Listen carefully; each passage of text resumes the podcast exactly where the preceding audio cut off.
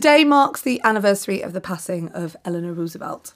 Now, Eleanor Roosevelt died in nineteen sixty-three, but when you look back in history, she was one of those women that just seemed so wise and so had so much good things to say that was so encouraging. And she's quoted in more ways than one. I've got a ton of quotes sat in front of me now. It's things like, you can often change your circumstances by changing your attitude, which is what we talked about, I think, on Monday or earlier in the week.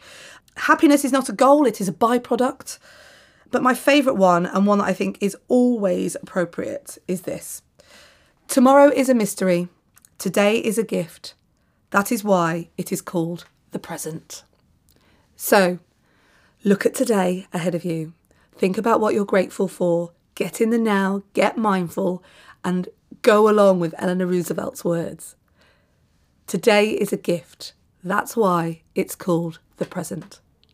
Have a great day with your gift. And I will see you tomorrow. This is your Everyday Positivity on Volley. My name's Kate Cocker. You have one hundred percent got this. If you're not there already, there is a Facebook group where we are oozing positivity all of the time.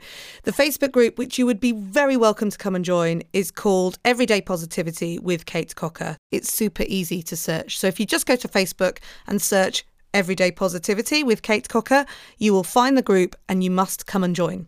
I shall look forward to meeting you there.